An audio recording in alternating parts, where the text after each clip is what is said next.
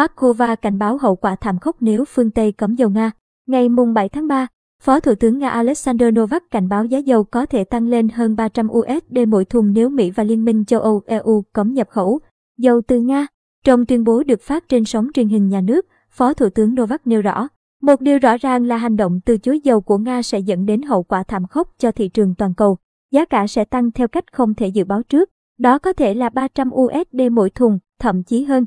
Theo ông Novak, Nga có toàn quyền cấm vận dòng khí đốt chuyển qua tuyến đường ống dẫn khí đốt dòng chảy phương Bắc một khi vấp phải những cáo buộc vô căn cứ liên quan cuộc khủng hoảng năng lượng ở châu Âu. Tuy nhiên, ông nói rằng đến nay Markova không làm như vậy. Tôi tuyên bố một cách có trách nhiệm rằng Nga không liên quan gì đến sự tăng giá và biến động trên thị trường hiện nay, ông Novak nói. Tuyên bố được đưa ra trong bối cảnh Mỹ cùng các đồng minh châu Âu đang cân nhắc cấm nhập khẩu dầu từ Nga để trừng phạt chiến dịch quân sự tại Ukraine.